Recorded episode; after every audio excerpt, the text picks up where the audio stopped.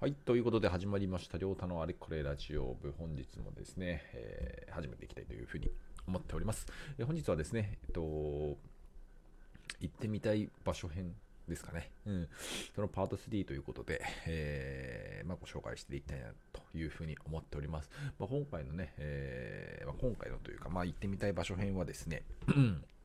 まあ、私がね、行ってみたいね、村をね、えー、まあ、対象としてですね、え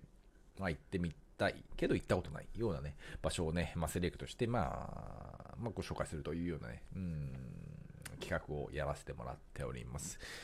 はい。えー、まあ、今まではですね、えー、まあ、離島であったりとか、離島のえ大分県の姫島村とね、あとは神奈川県唯一の村である清川村についてね、ご紹介しましたけれども、今回ね、第3回目はですね、沖縄県ですね、えー、村の中で一番人口が多いと言われております、読谷村ですね。ここについてですね、ちょっとね、えー、見ていきたいなというふうに思っております。えー、まあもちろんね、私も行ったことがない、えー、場所ではあるんですが、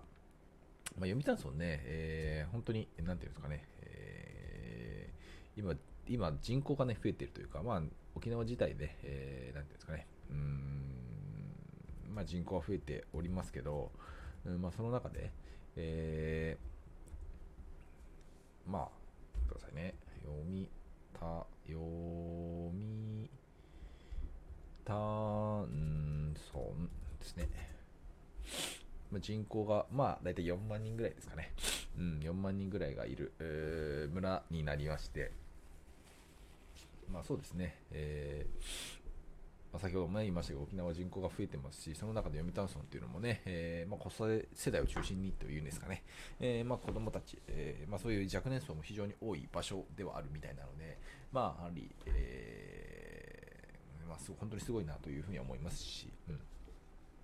まあ、その中でですね、えー、今回どのような、ね、ものがあるのかとか、えー、なんていうんですかね、えー、どのようなね、えー、美味しいものがあるのか、まあ、なるのですね、見ていきたいというふうに思っておりますけど、まあ、読谷村はね、まあ、沖縄の本島に、え、属してて、えー、まあ、海にね、面してるっていうことから、まあ、やはりね、ビーチっていうのはね、まあ、非常に有名なのかなというふうに、うん、まあ、思っているわけではあるんですが、えー、やはりね、ビーチというかね、海に面してるっていうことで、やはりね、えー、海産物っていうのは非常に有名だとは思いますし、まあ、そういう点でですね、海産物が好きな方っていうのはね、まあ、非常にね、まあね、えー、いいのかなというふうに思いますし、まあ、沖縄自体ね、やはりビーチというかね、そういうアクティビティですかね、えー、まあ、今の時期行ってもね、まあ、かなりね、うん暖かいというかね、まあ、プロ野球のね、キャンプも行われているぐらいですから、まあ、非常にね、えー、まあ、本当にね、いいですよね。暖かいっていうのはね、本当に一日暖かいっていうのはね、素晴らしいなっていうふうに、個人的には思いますけれども、はい。まあね、四季を、まあ、感じにくいっていうのはあるのかもしれないですけれども、まあ、ただ、あそういう部分でもですね、えー、まあ、季節のね、まあ、好き嫌いあるとは思うんですけども、まあ、うん、いいですね。まあ、そうですね。なのでね、読谷村で一回ね、ガーってね、遊んでみたいなって気持ちはね、あるなというふうには、うん、思うんですが、えっ、ー、と、まあそうですね。ということで、まあ、観光施設はそうですね、まあいろいろね、あるとは思うんですけども、やはりね、えー、ビーチはね、ザンバビーチですかね。まあそこが一番有名というか、まあビーチはね、いくつかありますし、うん、まあザンバビーチのところに、まあ、岬というかね、えー、まあ形、読谷村の形ってちょっとなんていうのかな、うんかうんと端端っていうとあれですけども、ちょっととんがってる部分があってね、えー、そこがね、まあ、岬になっていて、うーん、まあ、そこもね、まあ、なんていうのかな、非常に絶景と言われている、うん、部分で、なんていうんですかね、あのまあ、高さがね、非常に高いところ、絶景がね、えー、なんていうんですかね、2キロにわたってですね、うん、続いてるっていうぐらいですね、えー、すごい、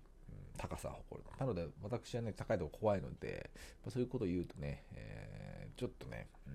今行きたい風なオーラ出してますけれども、まあ、ちょっとね、えー、まあ、本来、えー、行きたいとは思えない場所ではありますが、まあ、ただね、絶景に関して言うと素晴らしいんだろうなって思いながらね、えー、今、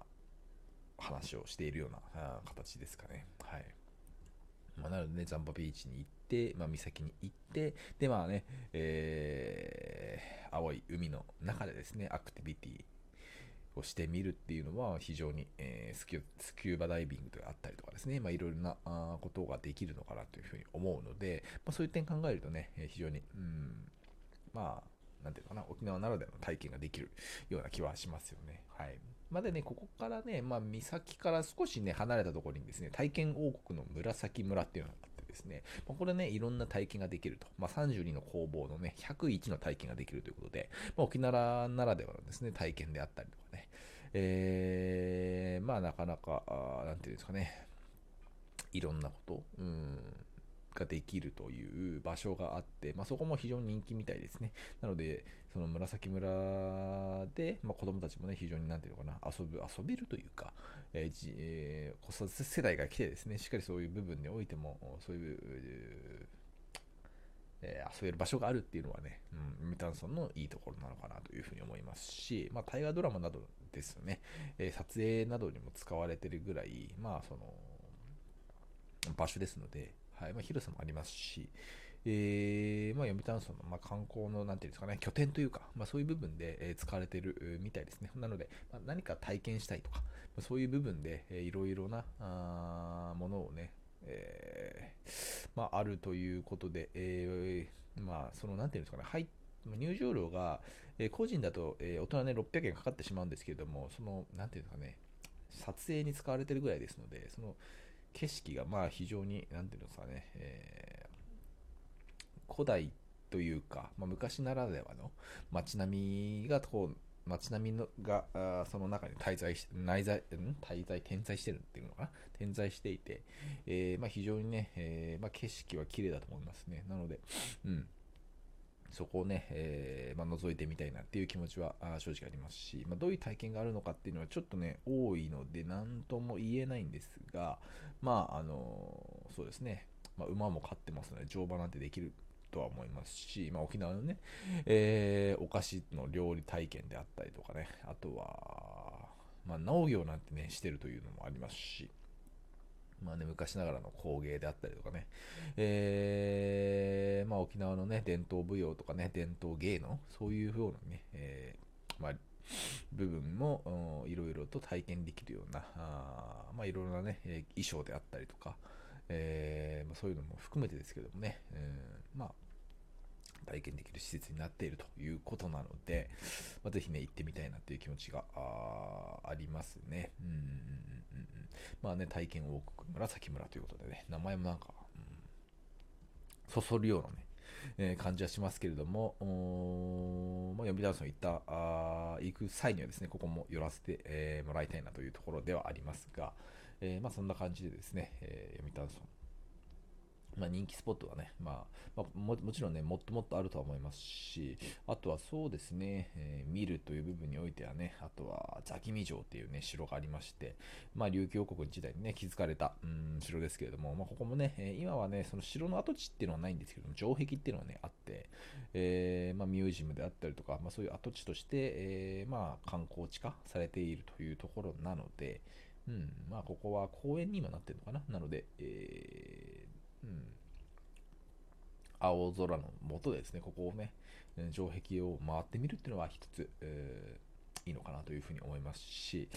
あとは何ですかね、やはりね、ビーチはいろんなところで、えー、まあ、ザンバビーチ以外にもね、いろんなビーチっていうのがありますので、そういうところでやはりね、海好きな方はね、えー、やはりね、沖縄特有のあの青いね、スカイブルーのね、ビーチっていうのはね、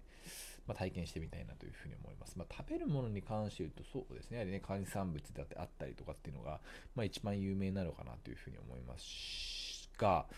まあ、食べるお店に関してね、いろいろありますけれどもね、えー、まあ、そうですね、特産品に関して言うとね、何が有名なのかなっていうふうに、今ね、ちょっとね、調べてみようかなって思ってるんですけど、えー、特産品ですか？まあ、特産品はね、まあ、なかなか難しいかな。なんかあるかな？特産品。あ、特産品ね。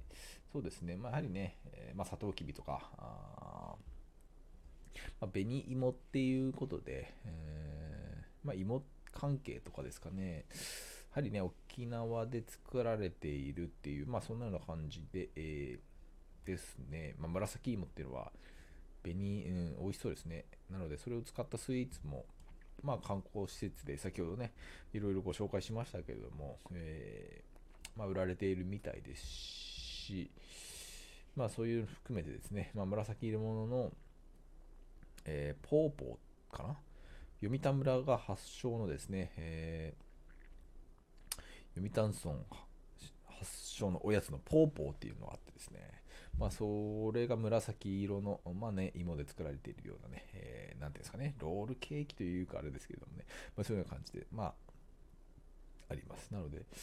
まあ、そういう部分もね、えー、楽しんでもらえたらいいのかなっていうふうには、うん、思う感じですかね。まあ、読谷村はね、まあ、非常に、なんていうのかな、村っていうか、まあ、本語はね、まあ、町であったりとか、まあ C まあ、下手したらね、C レベルの、まあ、人口を抱えている場所ではありますし、まあ、村っていう感じはね、正直しないんですが、えー、まあ、日本で一番ね、人口が多い、えー、読谷村、まあ、人口も今4万人ですからね、今後ね、えー5万人規模にね、乗せてくるという可能性も十分に考えられますし、まあ、沖縄はね、本当に人口増えてますので、えー、まあね、日本の中でも数少ない、うん、人口が増えてる場所っていうことでもね、えー、しっかりと、なんていうのかな、沖縄に関してはね、まあ、よりね、え、今後、日本としてもですね、えー、なんていうんですかね、僕はですね、うん、なんでお金、お金を投資してるわけじゃないですけど、ま今後、一番伸びてくるのはね、えー、沖縄というか、人口的にもね、まあ、そう考えられるので、しっかりとね、うん、投資注力しながらですね、えー、まあ、今後のことを考えていっていただければというふうに思って、ん？まあまあまあまあ、まあそんな感じですよ。まあなので、えー、今回ですね、行ってみたい場所編第3回となりましたけど、読谷村ということで、はい、ご紹介をさせていただきました。また